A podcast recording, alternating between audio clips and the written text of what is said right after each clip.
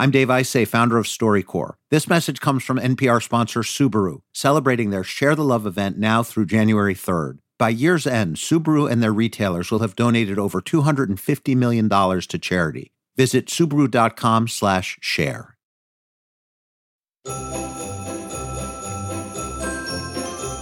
It's the StoryCorps podcast from NPR. I'm Camila Kashani. And this week, we wanted to bring you one of our favorite holiday stories ever. So, a lot of you might be familiar with the official Santa Tracker. It's a website you can go on to follow the man himself, along with his eight reindeer and Rudolph, as he travels the world delivering presents. But did you know?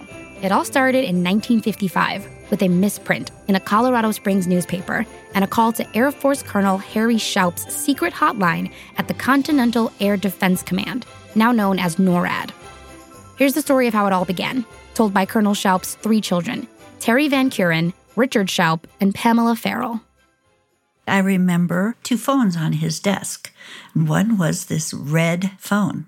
Only a four star general at the Pentagon and my dad had the number. This was the 50s. This was the Cold War, and he would have been the first one to know if there was an attack on the United States. So, first couple weeks of December in 1955, Dad was at the office and the red phone rang. He answered it. This is Colonel Shoup. And then there was a small voice that just asked, Is this Santa Claus? Dad was very straight laced, very disciplined. He was annoyed. He was upset. He, yeah. thought, it was were, a joke. Yeah. And so now the little voice is crying. and Dad realized that it wasn't a joke. So he talked to him, ho ho hoed, and asked if he had been a good boy and may I talk to your mother? And the mother got on and said, You haven't seen the paper yet? There's a phone number to call Santa. It's in the Sears ad. Dad looked it up and there it was, his red phone number. and they had children calling one after another. So he put a couple airmen on the phones to act like Santa Claus. It got to be a big joke at the command center. You know, the old man's really flipped his lid this time. We're answering Santa calls. The airmen had this big glass board with the United States on it and Canada and when airplanes would come in, they would track them. And Christmas Eve of 1955, when Dad walked in, there was a drawing of a sleigh with eight reindeer coming over the North Pole. Dad said, What is that? They said, Colonel, we're sorry. We, we were just making a joke. Do you want us to take that down?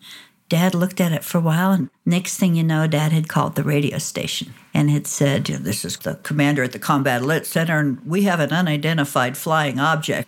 Why, it looks like a sleigh. well, the radio stations would call him like every hour and say, Where's Santa now? And later in life, he got letters from all over the world, people saying, Thank you, Colonel, for having, you know, this sense of humor. And in his 90s, he would carry those letters around with him in a briefcase that had a lock on it, like it was top secret information.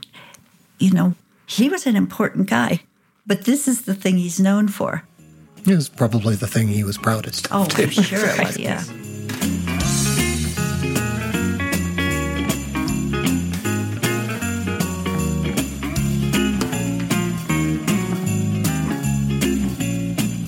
That's all for this episode of the StoryCorps podcast. It was produced by Jasmine Morris, who's our story consultant. Our technical director is Jarrett Floyd. Our senior producer is Jared Sport. Eleanor Vasili is our lead producer. Our associate producer is Max Youngrice. The story was fact checked by Vaughn Diaz. Special thanks to Myra Sierra. To see what music we use in the episode, go to storycorps.org, where you can also check out original artwork by Lynn Lucia. That's all for this year. We'll be back with a whole new season real soon. For the StoryCorps podcast, I'm Camila Kashani. Catch you then.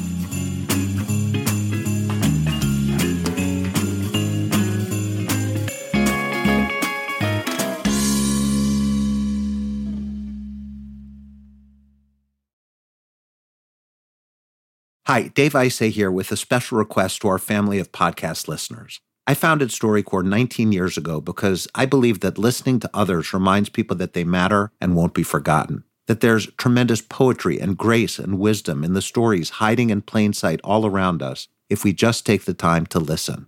650,000 participants later, I believe that now more strongly than ever.